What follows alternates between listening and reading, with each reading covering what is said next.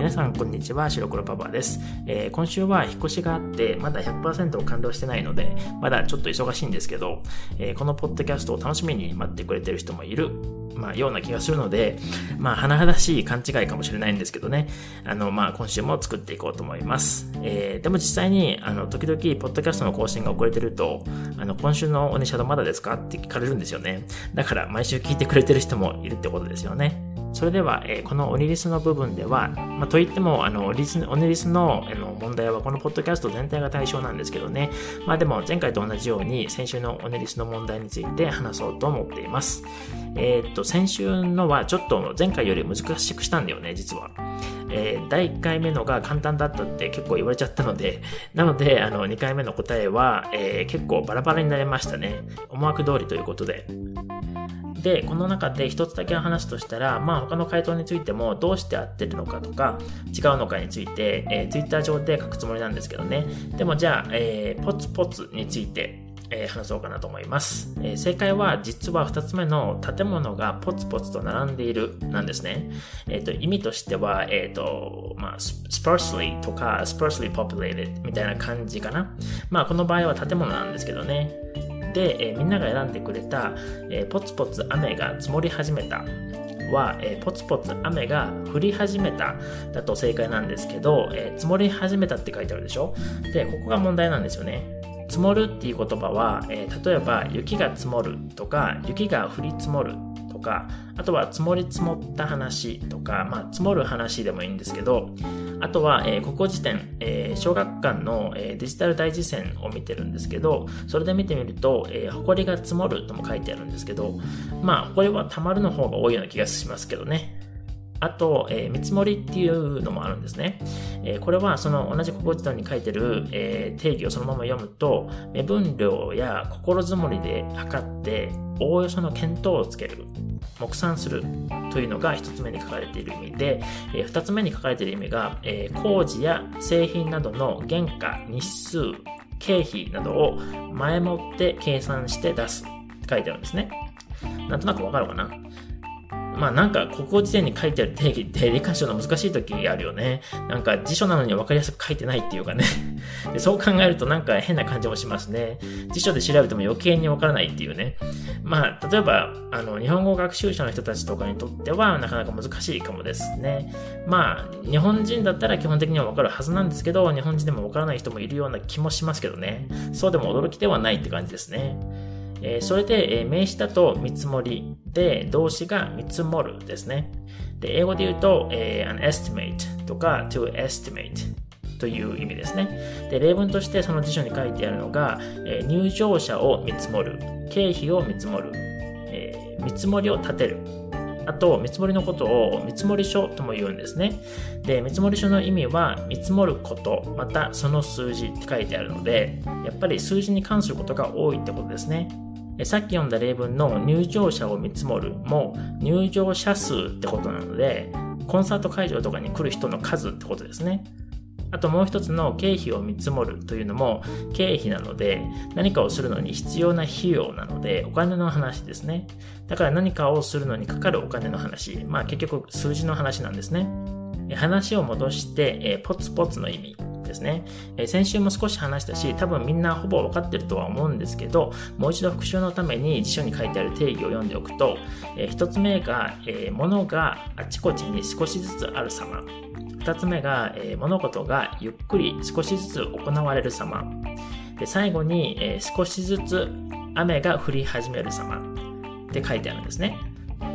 それからもう一つ書いてあるのは、これも時々使うから一応言っておくと、えー、点々とあるものって書いてあるんですね。で、例文が、えー、葉っぱに白いポツポツがある。つまり、えー、葉っぱに白いちっちゃい、まあ大体丸い形だと思うんですけど、白くてちっちゃい丸い模様が葉っぱにあるっていう意味なんですね。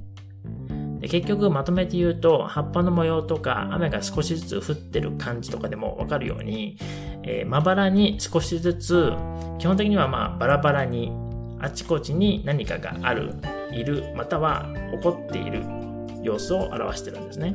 えー、ちなみにイントネーションなんですけど、模様の方で使う場合は、ポツポツで、いわゆるアップンフラットですね。それで模様以外の意味で使う場合は、ポツポツでダウンのイントネーションになりますね。ですので、えー、覚えておいてくださいね。えー、ニスの問題についての話せることは他にもたくさんあるんですけどね、まあ、続きは、えー、ツイッターの方でできるだけ書いてみますね。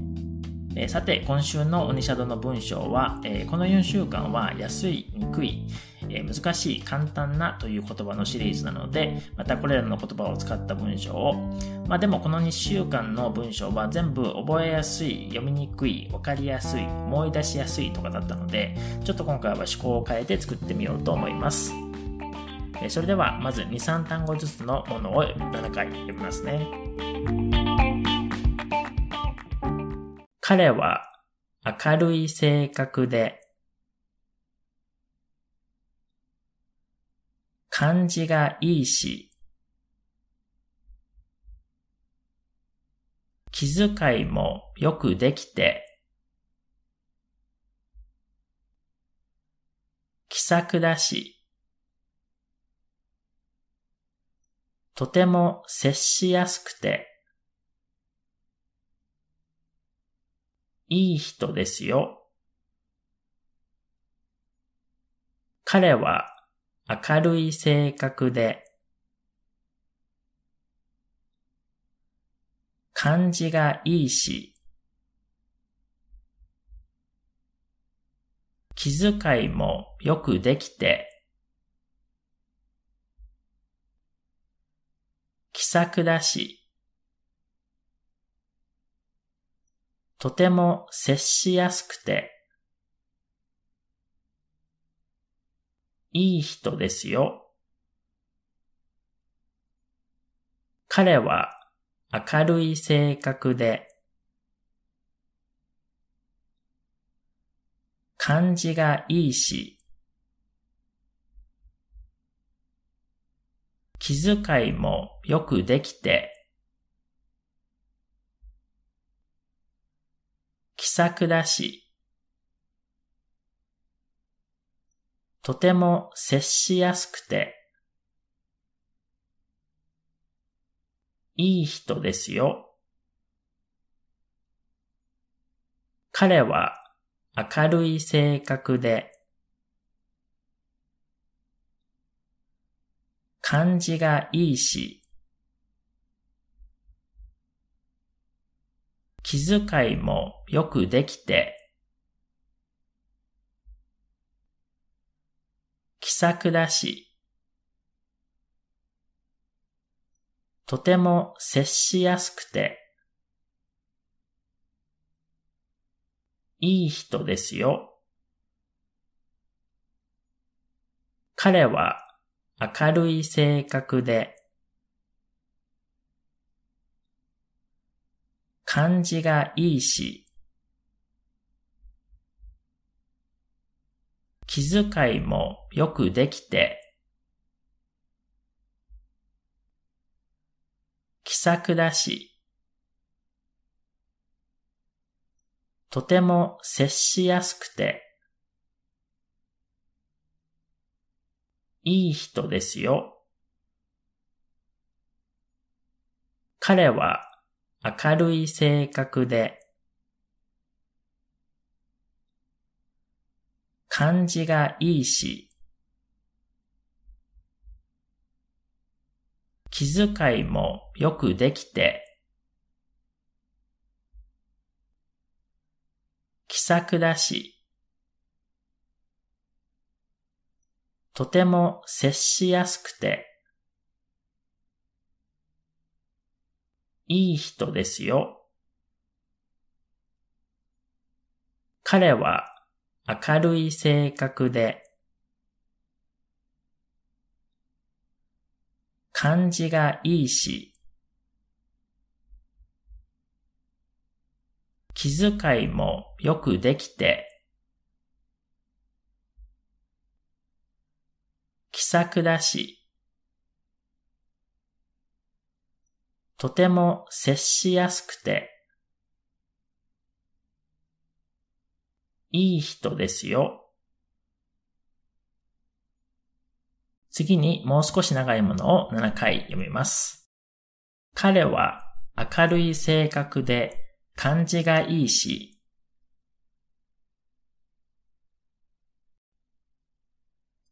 気遣いもよくできて気さくだし、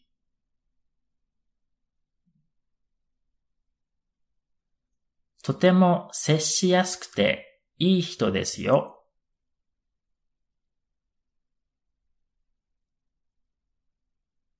彼は明るい性格で感じがいいし、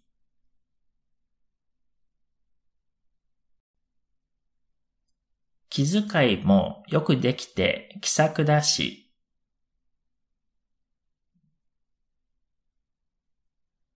とても接しやすくていい人ですよ。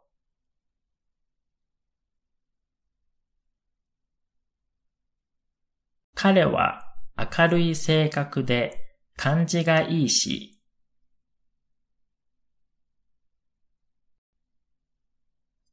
気遣いもよくできて気さくだし、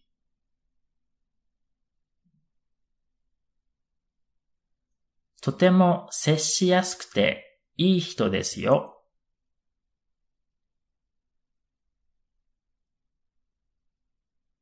彼は明るい性格で感じがいいし、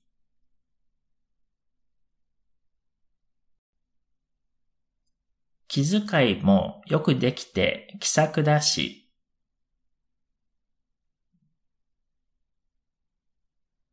とても接しやすくていい人ですよ。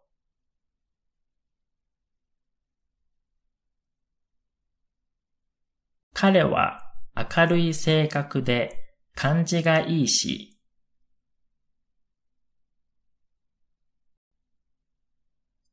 気遣いもよくできて気さくだし、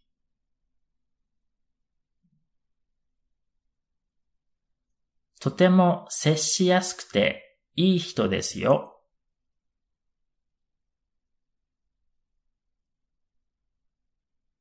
彼は明るい性格で感じがいいし、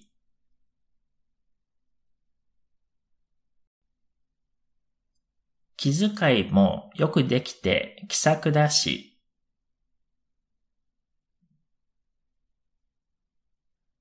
とても接しやすくていい人ですよ。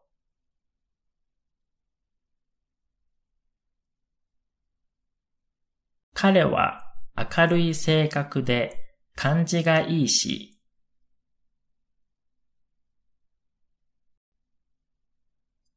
気遣いもよくできて気さくだし、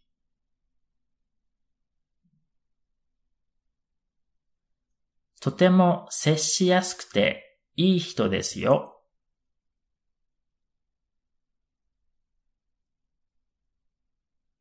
最後に一度だけ通したものを読みます。彼は明るい性格で感じがいいし、気遣いもよくできて気さくだし、とても接しやすくていい人ですよ。